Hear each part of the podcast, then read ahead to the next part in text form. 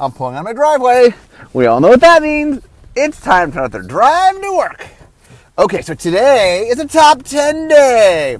So I'm doing a fun one today. So today I'm going to talk about my top 10 favorite things about R&D. Now I don't mean about the job, although I do enjoy the job, and that might be another future topic. I mean the people of R&D. So I'm talking about the people today. I think, like, I consider my job a dream job, and one of the reasons it's a dream job is the people. So today I'm going to talk about the people. What are the awesome things about R&D? I'm going to talk about my favorite top 10 things. And I came up with more than 10, but I narrowed it down to 10. So these are, and once again, I always say this when I do a top 10 episode. I got things, I figured out my favorite 10, and then I put them in order because, you know, drama for a top 10 issue, but top 10 episode. But if you ask me tomorrow, maybe it'll have a slightly different order. So these are the top 10 as I felt today. Okay, at number 10, they have expertise in many different backgrounds. They have a lot of expertise and they come from many different backgrounds. So one of the neat things about R&D, people ask me all the time, they say, what do I need to do? I want to be in R&D. Give me the path to get to R&D. And the answer I always give is, there's no single path. That so many different people have been in R&D and have come from so many different places. For example, Henry Stern was literally a rocket scientist before he came to R&D. He used to work on rockets. He was an engineer who built rockets.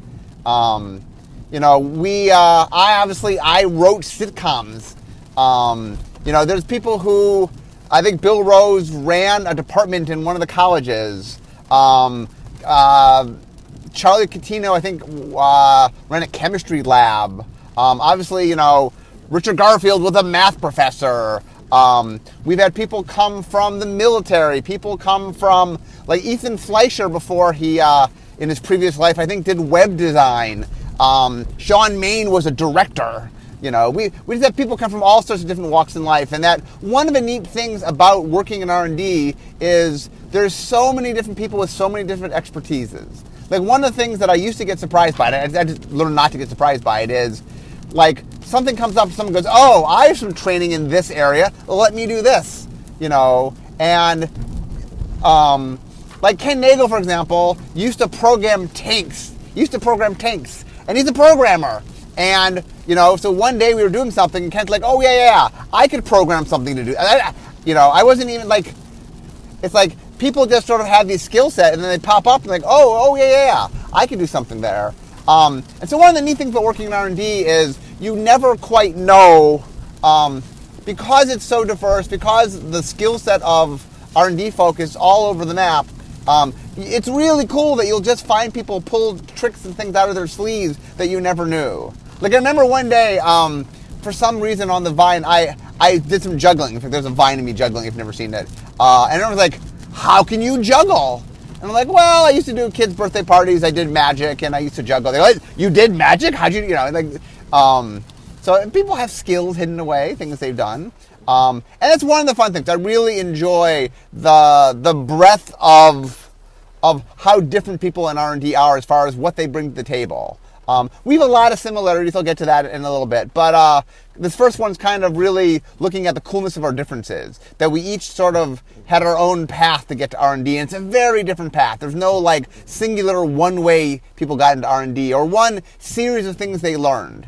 One of the advice I give to people who want to be in R&D, I'm like, here's what I would recommend doing. Go get skills. Get good, cool, unique skills that are your own skills. And when you come to R&D, bring a variety of things. Bring things we don't have. Bring, you know, one of the neat things, one of the things that I think really makes Magic design and development sing is people coming to the table bringing just expertise from different areas. Because one of the things about finding new ways to do things is being able to say, hey, here's a neat thing we used to do in this other area, now we're doing it here, and sort of talking about, you know, like, that's how you find new and exciting ways to do things, is by bringing expertise from different areas and combining them. So that, I think, is a big reward for R&D. Okay, which segues into number 9. They are very creative.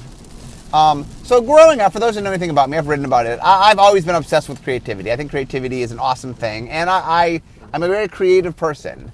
But I think one of the things that I realize, and I over the last, you know, this October is my 22nd year here in working in R&D.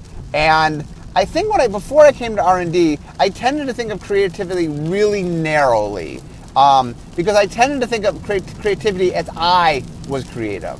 I'm very into what I would call blue sky creativity, which is like, there's a blank page and you form something out of it. You know, that you have to sort of find something. And I'm really excited by sort of creativity where you're sort of hunting the unknown, if you will. But what I learned in R&D is there's lots of different kinds of creativity. Like, so one of my jobs as head designer is I'm in charge of sort of making a bullseye. I'm in charge of saying, this is what we're trying to do. This is what the set wants, you know? And I'm always pushing us in new and different directions because I want us to try things we've never tried before. But one of the neat things is watching the members of R&D take my, you know, for example, let's take exploratory design as a good. A lot of exploratory design is me saying, here are neat kinds of things we could do. Hey, go explore these spaces. You know, for example, you know, Zendikar started with, okay, we want to mess around with land. Let's go figure out what can you do with land. You know, Innistrad was like, we're doing a top-down gothic horror. You know, we're looking at the genre of horror. What can we do there? What are cool things we can do? You know, Theros looked at Greek mythology. Ravnica looked at the interactions of the colors. You know, that every time we did something, I'm like, okay, here's the thing we're going to focus on. Let's figure out what cool thing we can do. And the neat thing is they always come back and they explore things and try things and do things that I don't expect. Like, one of the neat things I think about having like creative coworkers is that I think it's really neat that we can find things we can do. Like, I'm always looking for new and different things, and I'm always looking for old things that we've already done that just are perfect fits. And that one of the things that's so neat is when I bring together any random group of R&D people to work on a project, that I know that I'm going to give them ideas and send them down paths, and that they're going to find all these other possible ways to execute it. They're going to find ways to do what they do. And I mean, it's just so much fun. And it really made me realize that creativity is a lot more broader. You know, there's a lot more elements to it. Like, just for example, some of the people, Ethan Fleischer is really good at finding the thing we've done before that's the perfect fit for what we're doing here.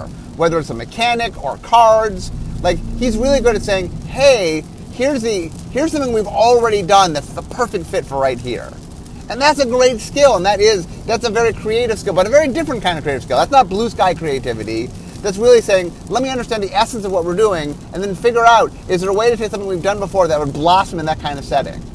And so, you know, I really, I appreciate, and it really, it's funny how being around the people that just function differently than me made me realize how many more ways, like, ironically, I was not creative enough about how I thought about creativity.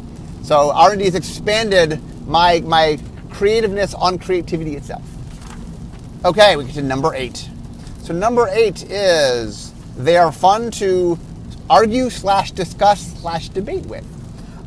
So one of the things that R&D does, and this is something that I don't think you would realize, like, when new people come to R&D, I always like to talk to them a couple months in, sort of say, okay, you've been here for a while. How are things going? What did you expect? What didn't you expect? You know, and one of the things I find interesting is the one thing that people didn't always expect is the amount of minutia we will get into and the amount we will argue over the tiniest of things. You know, like, I wrote a whole article once about whether or not draw effects should be targeted as a default. Like, whether or not it should say, you draw 2 cards or target player draws 2 cards. And I wrote a whole article about why I prefer target player. And then, who was it all coming? Zach Hill. Zach wrote an entire article about why you draw is better as the default. Like, we each wrote, you know, 3,000 words about our side, and that is a tiny, tiny, minute issue. You know, we'll talk a lot about, like, whether or not, you know, how things are represented, or whether or not templating issues, or like we will argue about anything and everything that will make the set better. That one of the things that R&D has learned is nothing we don't settle with anything. If you see something that you think could be better, even if it's a tiny improvement, that we want to know that. And we will have our meetings or sometimes just discussions in the pit, not planned discussions, but where we will really debate through things. And that one of the things that I love about R&D is, look, if you know anything about me, I come into an argument pretty sure I'm right. I definitely, I got myself a big ego, and when I hold on, when I get a belief, I've thought it through, and I think I'm right. And one of the things I love is when we'll get into these arguments, other people will bring up really valid, good points I had not thought of. And so many times I've been in a meeting, or in the pit, and I start going, I am 100% sure I'm right, or 99% sure I'm right. And then by the end of it, I'm like, yeah, I'm not right. I'm wrong. That's, I'm wrong. Okay, we should change it. And it is neat. Because for somebody, I'll get into this a little more later, but, growing up, when I was arguing with people, I was right a lot of the time. It wasn't often I would argue with people and I was just in the wrong. But I find with R&D that there's so much nuance to it. There's so much things we care about, and there's so many things people are thinking about. One of the things also that happens is, and this is how complex Magic is someone might say, oh, well, for this reason, for this format, or for this element of digital, of organized play, of whatever, of templating, of how the rules work. There's so many different reasons that you might do one thing over another, and that even if you think you've thought through everything, someone will just say, hey, no, you haven't thought about that. As someone who, the other thing I should say about our debates, if you will, is I would say 98% of the time, they are not what I would call emotional debates. They're not where people are just screaming at the top of their lungs because they feel so passionately and it gets really emotional. It's much more all of us want the best for the sets, all of us want the best for Magic, and then what we're doing is we are trying to use this as a tool to make sure we're doing the best things. In fact, some people will play devil's advocate, but that happens all the time, where if no one is taking a certain side, someone will jump in and take that side, just so the side is being taken, and that we can argue through and make sure we're making the right call.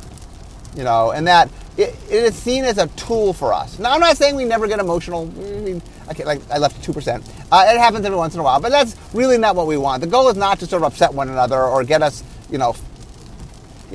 it's about to use this as a tool to sort of debate things through and figure out what we're doing and making sure we have the right thing. And it really is one of the aspects of R&D that is endearing to me. Is I love debating things. I love walking things through. I like kicking the tires. And it is really nice to have a debate with people that are really good at debating so that, we really can test ideas. Okay, number 7. They always drive to be better. Well, one of the things about, I've had a couple jobs. I've been at Wizards a long time, so Wizards is the longest job I've had, but it's not the only job I've had. I've had a bunch of other jobs. And one of the things that is really refreshing is how much everybody in R&D wants to make things better, and it just has a drive to do it. I've been in a lot of jobs where there are people who are what's the minimum I could do and probably not get fired? What is the least I can do? And in R&D, it's always, what is the most I can do? In fact, one of the biggest problems in R&D is, in fact, this is a very common problem when new people start. And part of the training when you start in R&D is people taking on too much. That the number one problem early people have in R&D is overcommitting and, starting to burn themselves out because they're just doing too many different things. And that one of the things we have to teach people is, hey, you got to pace yourself. You got to look at how many things you're doing. And one of the things that's hard is the projects in R&D are fun, and it's really, oh, that sounds interesting. I want to do that. That sounds interesting. And it's look, a lot of what you hear is going to sound interesting. There's a lot of interesting things going on. And just because it's interesting doesn't mean inherently you're supposed to be doing it. You have to pick and choose what you're doing. And, if you are capable of doing, 4 or 5 things and you try to do 7 or 8 things, you're not doing any of the things as well as you need to be doing. But in general, one of the things that is just a really, just awesome thing is everybody is working so hard to make Magic the best it can be. And that, it is just lovely to come in every day and be look, if anyone pays any attention to my podcast, I love what I do. I'm passionate about what I do. You know, I care about the work I do. If you can, you know, obviously when we're, you know, I finally get to talk about it sad, I'm excited because I worked on it really hard and I wanted it to be really good. And I want all of you to be as excited as I am about what's going on. And it is neat to walk in every day and have everybody who I work with just as excited as I am. They might not be as, you know, vocally, you know, I have a, my energy level might be higher than some of them on video, but they share my passion for making things as good as they can be and working really hard and trying to do everything they can do. Okay, number 6, a willingness to be critical. So one of the things that I've talked a lot about is how what we do is an iterative process. That we're going to do something, we figure something out, we make it, we try it, we get feedback, and then we improve upon it and continue the cycle. So one of the key things to that is the importance of feedback. Like one of the things that part of the R&D culture is the idea that we are trying to make what we do the best we can, and feedback is essential. And so one of the things, one of the things that we do in design development is we sort of have this policy with one another that we're going to be blunt, not in a mean way. I mean, the goal is not to give information cruelly or anything, but we want to be matter of fact. If you play something and something is not good, this thing is, you tell people who are doing it, this is not good. You know, I didn't enjoy that, or I don't like it. A lot of times it's like, here's the aspect I think is not working. I mean, maybe you give suggestions, maybe you have, if it was, you know, instead of A, it was B, that would play better. You know, a lot of times you're trying to be constructive in your criticism, but we're trying to be blunt. We're trying to say, this is or isn't working. And the reason is, I'm going to do a whole bunch of iterations, and I want to find out a mistake that needs to be fixed in iteration 1, not iteration 3, not iteration 5. Like, if you know, I mean, if you don't know, some things won't be figured out to iteration 3 or iteration 5. But if you know in iteration 1, I don't want to be like, well, yeah, the first time we played this and I knew that was a problem, but, you know, we're going to let you go through 3 iterations before I mention it's a problem. No. There's something wrong, tell me now. I'm going to fix it. You know, and then one of the things, like, I interact a lot with the public, and I get a lot of feedback. And one of the things I've learned is I have a thick skin. I mean, R&D in general has a thick skin. That part of doing your job is like, look, I honestly want to know what people think. Now, the public at times, like I say in R&D that we try to be constructive and critical without being mean. The audience isn't always have that goal in mind. But what I've learned is, if you listen to anybody giving you criticism, no matter how mean the presentation could be, if you pull apart the presentation and listen to what they're saying, all criticism, there's a grain of truth to what they're trying to say. There's something about it. And now, it might be something that they care about that other people don't care about. You know, it's not that every criticism is of equal value or is always necessarily the right call. But one of the things I've learned is turning out feedback because you don't like the person or the presentation of the feedback is detrimental to you, because if your goal is to make things better, well, you need to listen through and hear the feedback. And one of the reasons that I talk with the public all the time, and if you read my blog, for example, I post plenty of people being, let's call it aggressive in their dislike of things. But I want to understand why. I understand why does something upset people? Why does something, you know, and look, I'll stick by my guns, and in R&D, like, part of having the criticism and part of being critical is you want to take everything you have and make sure that it's being put through the grinder. Like, I tell a whole bunch of stories. If you ever split cards or hybrid mana or double-faced cards or pick whatever, pick something where I was doing something really, really off the beaten track, and I always talk about how there were a lot of people that were trying to stop me. And I think sometimes that gets portrayed as like this big negative thing, like, oh my God, what were they doing? No. I love the fact that when I try something new, that there's people pushing against it, no matter what it is, even if I truly believe it's an awesome idea. Because sometimes what I think is an awesome idea, when it gets pushed against the gauntlet of R&D, I come to realize that it's not as perfect as I thought it was, or it has flaws, or sometimes it's like, it's a good idea, but it could be better, and that I could take them and improve upon it. And a lot of what I want is, look, any idea you have, whether it be a concept for a set or a mechanic or an individual card, there's a gauntlet you have to go through. That you have to, it has to prove itself. It has to prove its worth. And that one of the things I enjoy, 22 years in, one of the reasons that I don't get bored of this job is that R&D tests me every day, every idea, everything I do, that there's never ever a, yeah, whatever, just do that. It's always people sort of questioning and figuring out whether it's the best thing.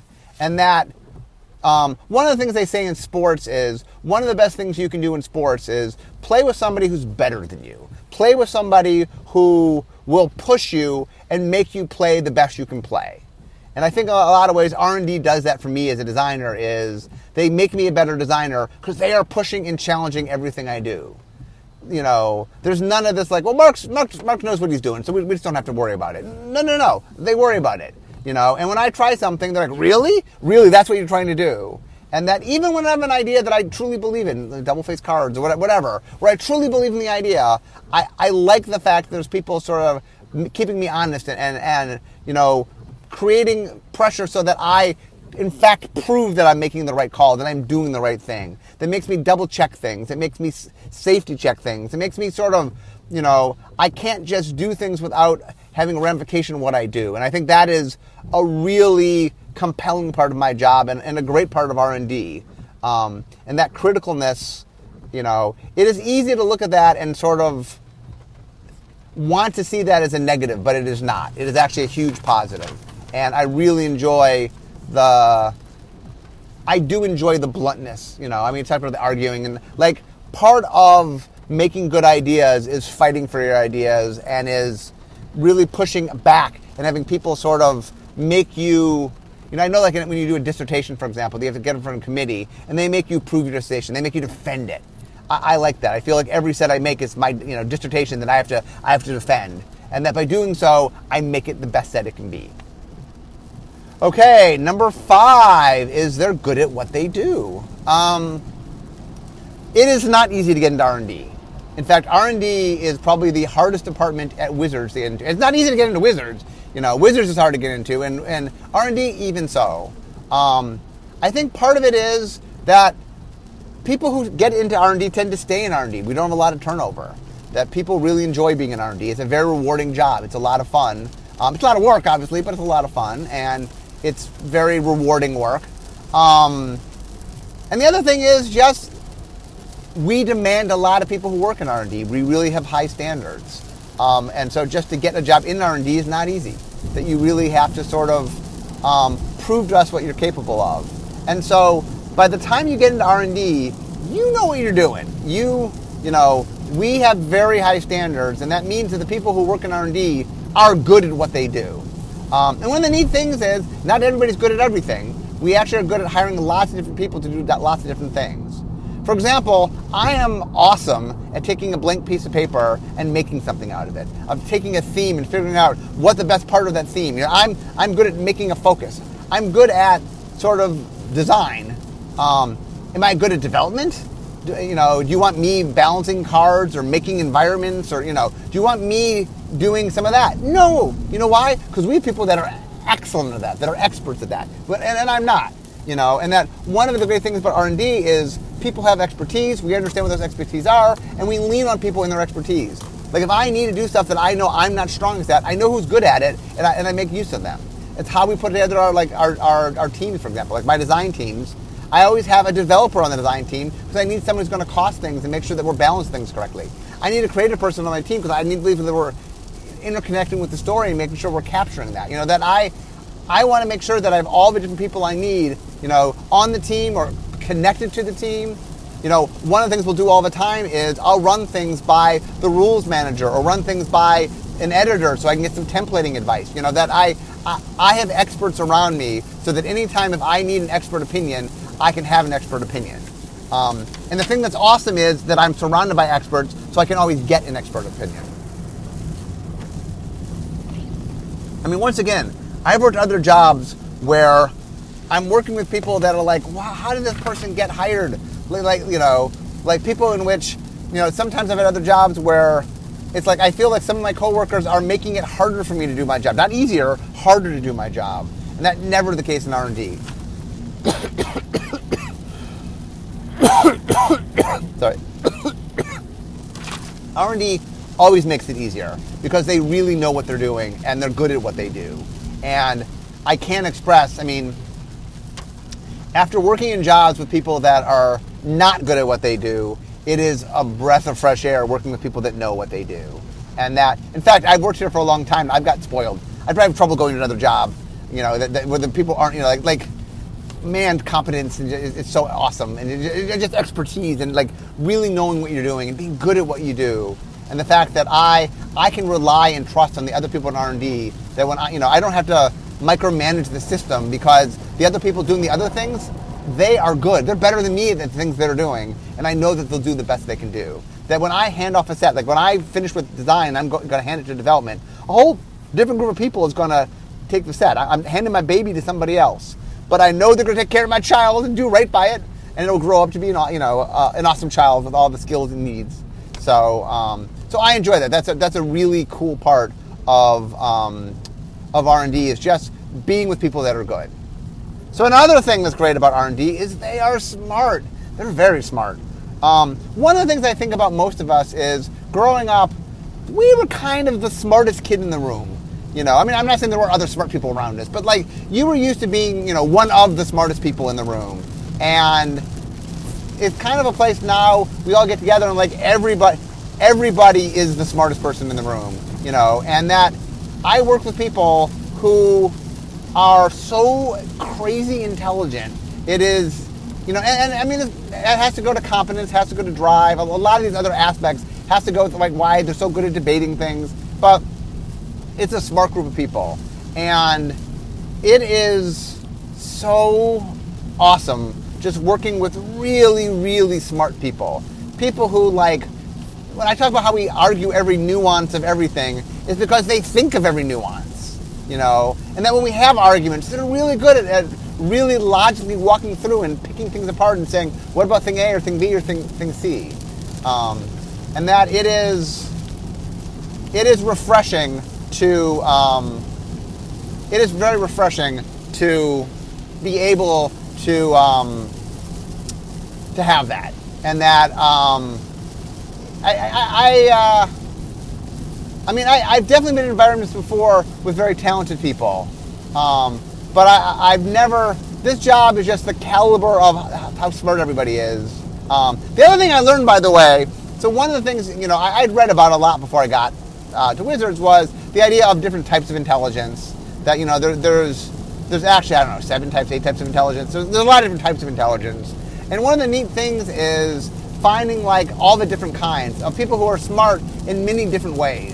And just as I've kind of learned the breadth of creativity, how many different ways there are to be creative, I've learned kind of lots of different types of intelligence and getting a chance to interact with all sorts of different people who have a different sense of how different things work.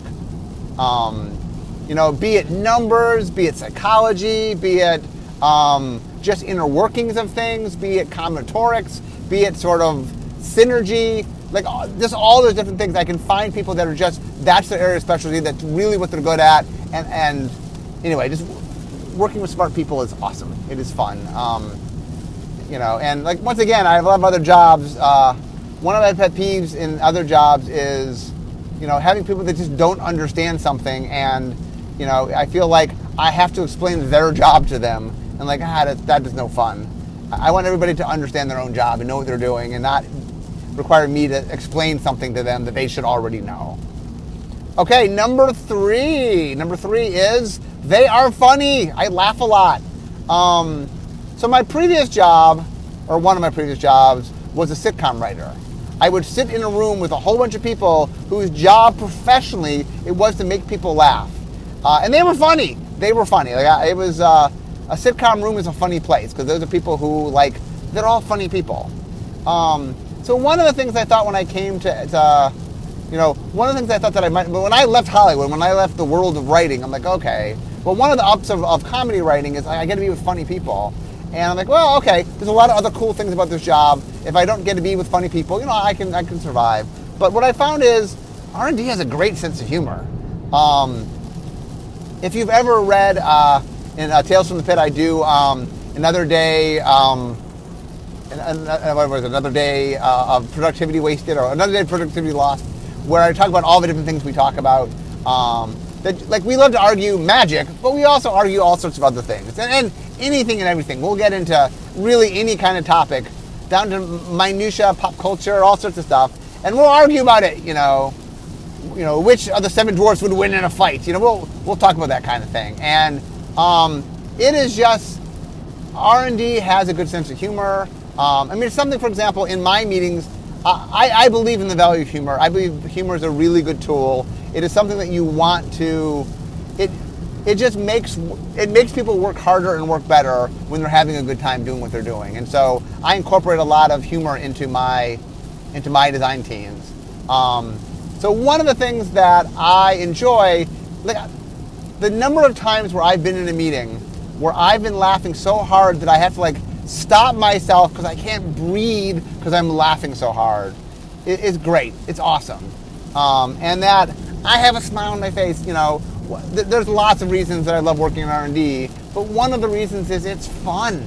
It's fun. The people are fun, and they're funny. And it is, you know, I don't know if people, like, a lot of the things I'm saying today are kind of duh. Okay, they're good at their job and stuff, but this one might be something people might not realize. I don't know if people necessarily understand that R&D is a funny group of people, that they really, you know, that there is a lot, and because they're smart, there's a lot of very intelligent type of jokes. A lot of wordplay, you know. I love puns, and the pit is filled with people who appreciate puns, which is good because I say a lot of puns, and so that is definitely it's neat. It's neat to see, and it's fun. And like I said, I'm glad that I can laugh every day, and I can, you know, that is a big perk to me.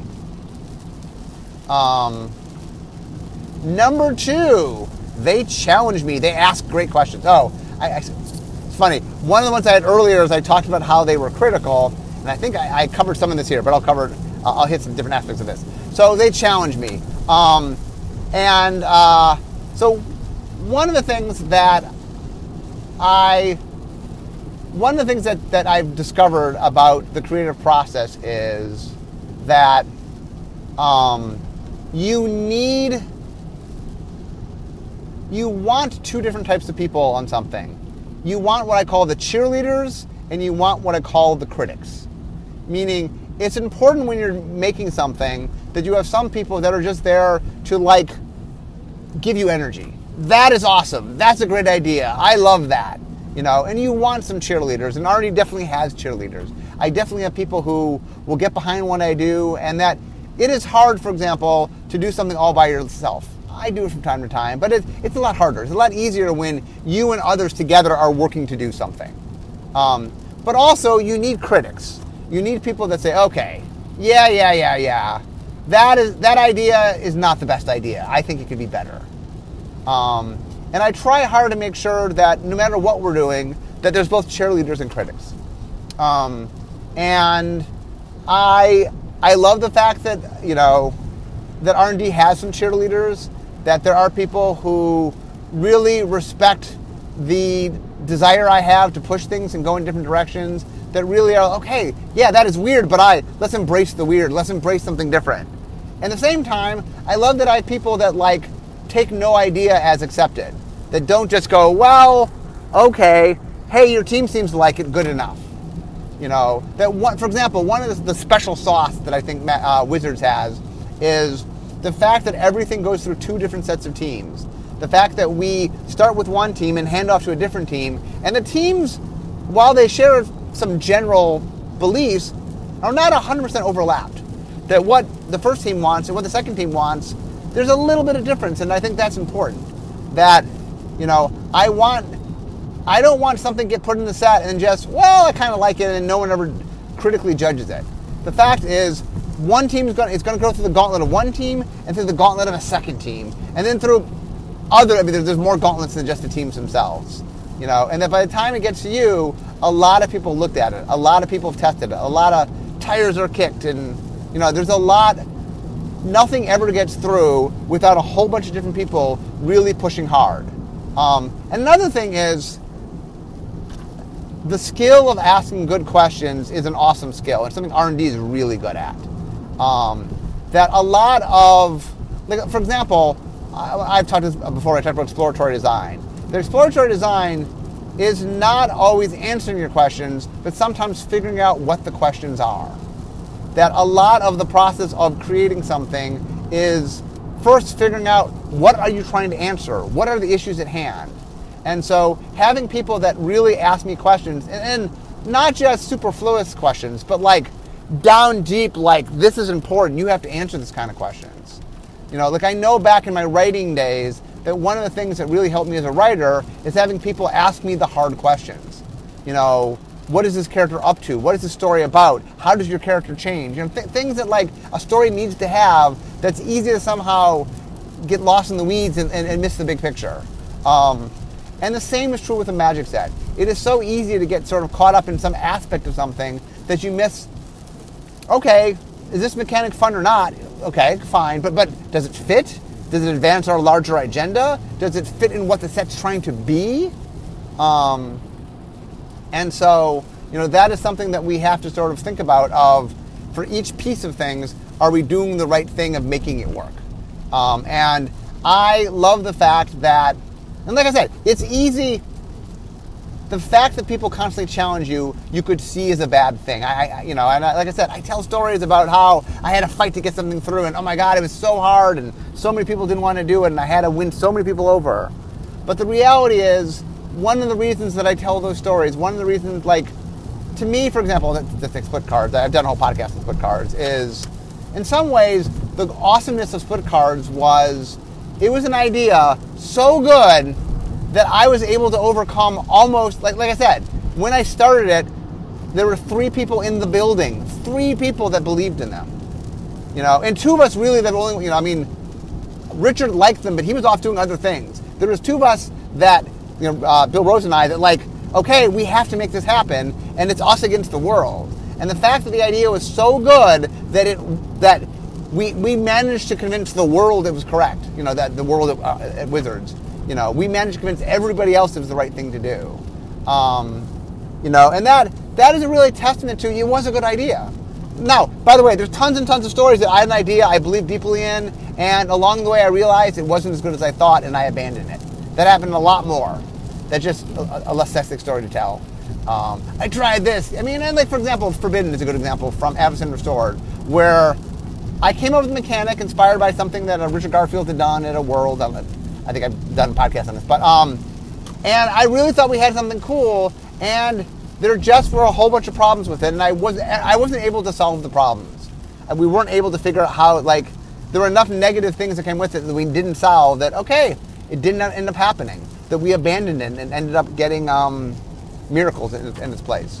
So, you know, and that is the nature of having people that are really willing to challenge me and test me and let me push against them. Okay, the number one thing I love about working in R&D is they love Magic. As much as I love Magic, and I love Magic. So if I look at my life and I say, okay, what are the awesome things in my life? I go, number one, I have a dream job. I have a job that I love doing, that I'm passionate about, that I'm excited about, that I look forward to doing every day. Magic gave me that. Magic is that job. You know, I mean, also, I'm a game player. I love game playing. I love games. You know, that's a big part of my life. Magic's my favorite game. Another really important part of my life is I have a family that I love dearly. I have a wife that, you know, last year was her 18th anniversary. You know, a woman that I love very, very much. I met her at work. I met her at Wizards. I met her through Magic. You know, through her, I have a family that I love very much that would not have happened had I not met my wife through Magic. So, you know, Magic on every level, as a game player, just as a person, as an employee, as a human being, as a husband, as a father, like all that's as a result of Magic. It's had a giant impact on my life. In fact, you know, I have a taste of like little mini celebrity because of Magic. You know, if you go to the homepage of my high school, I'm written as a famous alum from my high school because of this job, because of what I do. You know, I'm well known in the game design industry because of the stuff I've done because of Magic. You know, that Magic has done, I've seen the world. I did a whole podcast recently on all the traveling I've done. Like, Magic has done so many positive things for me. And I look around and I see how many positive things it's done for other people. Like, I did a whole column on people just writing into me talking about how Magic had made their life better. And I see Magic as a source of good, a power of good, a force of good. that helps people and does positive things for people. You know, whether it helps them make friends or helps them take their mind off something that's really, you know, helps them escape in a place when they need to, a time when they need to escape, or something in which lets them find some passion they have and drive their passion through it. There's all sorts of different reasons, you know, finding a community. There's all sorts of cool things that Magic does. And Magic really is this amazing game. And so I love working at Wizards. I very much love Wizards. It's been a company that's been very good to me. But Ivan Alesian's even stronger to the game of Magic. And the cool thing is everybody else in R&D does too. Nobody working in R&D on Magic did not first come through. Like, one of the prerequisites to get in the door is to have a love for the game. Because we know if you don't love Magic, like, there's a, Magic's, you know, it's 24 years old this year. It's an old game. There's a lot. You really have to understand the history of the game to work on it, because you have to know what we've done, what we've not done. You really need a passion for the game to be able to work on a game 24 years in. And so one of the things we look for is people who are passionate about Magic. So R&D is full of people who love Magic, who long before they worked for Wizards loved the game. And so all of us have this desire. We're very protective of Magic. We think of Magic as being more than just a game, of, like I said, of being this force of good. And so all of us work really hard to try, like there's this personal responsibility that we all have of we can't mess up, that what we are doing is, it transcends just being a game, that it does something larger than that. And so we put a lot of pressures on ourselves to make sure that what we're making is the best possible thing. And I love the fact that I'm surrounded by people who are just as passionate about the thing that I'm passionate about. You know, like in general, I didn't even get into this. Like, one of the things that's neat about R&D is growing up, it was hard finding people like me, you know, that a lot of my high school was like, well, I didn't find a lot of people that sort of liked the things I liked. And I got to college, and I was able, in college was a little bit bigger, I was able to more find, you know, people who liked the things I did and was able to do that. And that one of the neat things about this is that I get to work with people. Now, once again, they're different. I talked about that in number 10, that they come from different backgrounds, they have different experiences. But we have a lot of shared experiences. Obviously, our love of Magic is the biggest one, but even just the kinds of pop culture we like, or the, you know, just a lot of topics that we'll discuss that pretty much, you know, the majority of us tend to be on the same page on a lot of things. Not everything, but on a lot of things, and that is really cool. So as I wrap up, one of the things I want to say as I sort of do my final run through here is, think about this and that. This is not just things, I mean, these are things I love about what I do for a living, but I think there are things that are something that you could also love, things to, if you don't happen to have, that in future jobs, things you could look for. So number 10, having expertise in different areas and coming from different backgrounds. That it is awesome to work with people that aren't just carbon copies of yourself, that each have their own skill set to bring to the table. That is an awesome thing. That's a good thing to look for. Number 9, creativity. And that people are able to find new and different ways to do things and to embrace creativity in all its different forms and all its different means. That it is great to work with people that are very creative and that are able to sort of look and try to do new things. Number 8, people who are fun to argue, discuss, debate with. Now this one might be a little more R&D-ish than the average job. I'm not saying you have to have a job where you fight with people, but it is nice to have people who care about it and are willing to sort of think through all the different sides. That doesn't necessarily need to be through debate, although I do enjoy debate, so it's fun for me. Number 7, always driving to be better. It is awesome to work with people who really want to do the best in their work, because it's so much easier for you to strive to do the best when everyone around you is striving to do the best. And it's something to look for, is finding a job where the people who are doing the job love the job they're doing and want to be better. Number 6, a willingness to be critical. You know, if you want to get better, if you want to improve in anything, in your job, in life, or whatever, you need people to be able to give you feedback, and you need people willing to give you feedback and give you honest feedback. Maybe not as blunt as we do in R&D, but honest feedback's important.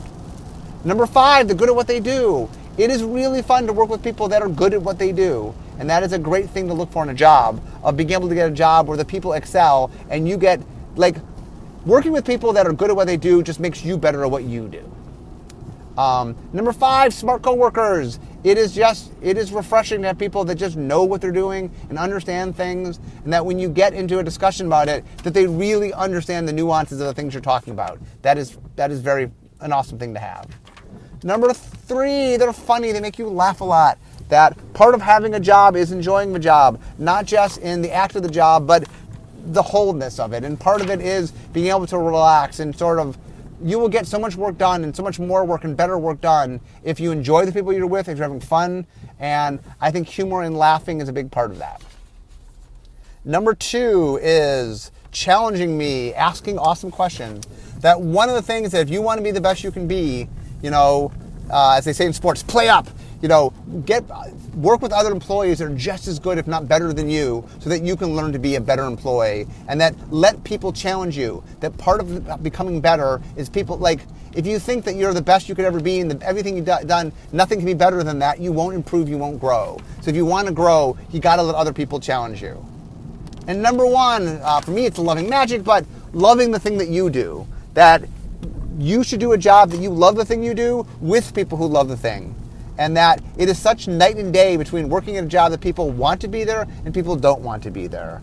That having people who want to be there just makes it so much more compelling, so much more fun. You know, find a job where the people also, beside you, find a job you love that the other people love so that all of you love it. It's a great experience.